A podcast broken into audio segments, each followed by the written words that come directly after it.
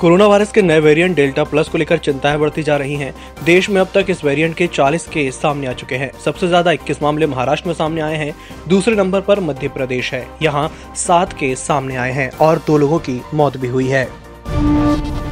अक्सर विवादों में रहने वाली बॉलीवुड एक्ट्रेस पायल रोहतकी को अहमदाबाद पुलिस ने शुक्रवार को गिरफ़्तार कर लिया है। पायल पर आरोप है कि उन्होंने सोसाइटी के चेयरमैन से विवाद होने के बाद सोशल मीडिया में अश्लील शब्दों का इस्तेमाल किया था, हालाँकि बाद में पोस्ट डिलीट कर दी गई। पहलवान सागर की हत्या के आरोपी सुशील कुमार को शुक्रवार को मंडोली जेल से तिहाड़ शिफ्ट किया गया। इस दौरान पुलिसकर्मियों ने सुशील कुमार के साथ सेल्फी ली। संगीन आरोपों में घिरा सुशील इस वक्त मुस्कुराते हुए नज़र आ रहा था। सुशील ने जेल प्रशासन से कहा था कि उसकी जान को लॉरेंस बिश्नोई, काला जठेड़ी गैंग से खतरा है।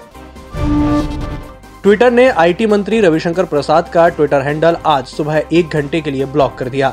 इसकी वजह बताई गई कि उन्होंने अमेरिका के डिजिटल मिलेनियम कॉपीराइट एक्ट का उल्लंघन किया है।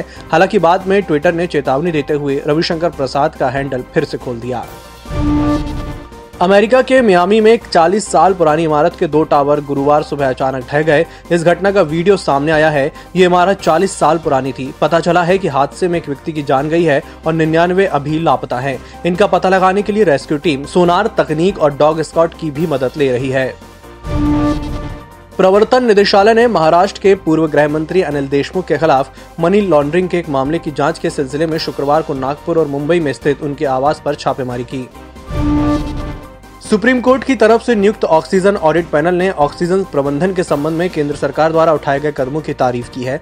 ऑक्सीजन ऑडिट पैनल ने कहा है कि कोरोना वायरस संक्रमण की दूसरी लहर के दौरान पूरा देश ऑक्सीजन संकट से जूझ रहा था। इस मुश्किल समय में ऑक्सीजन प्रबंधन के संबंध में केंद्र सरकार ने जो कदम उठाए हैं, वह बहुत ही सराहनीय है। शुक्रवार को शेयर बाज़ार लगातार दूसरे दिन मजबूती के साथ बंद हुआ। बीएससी का 30 शेयरों वाला सेंसेक्स शून्य दशमलव चार तीन प्रतिशत चढ़कर बावन हज़ार नौ सौ पच्चीस पर रहा। एनएससी का 50 शेयरों वाला निफ्टी शून्य दशमलव चार छह प्रतिशत चढ़कर पंद्रह हज़ार आठ सौ तिरसठ पर बंद हुआ।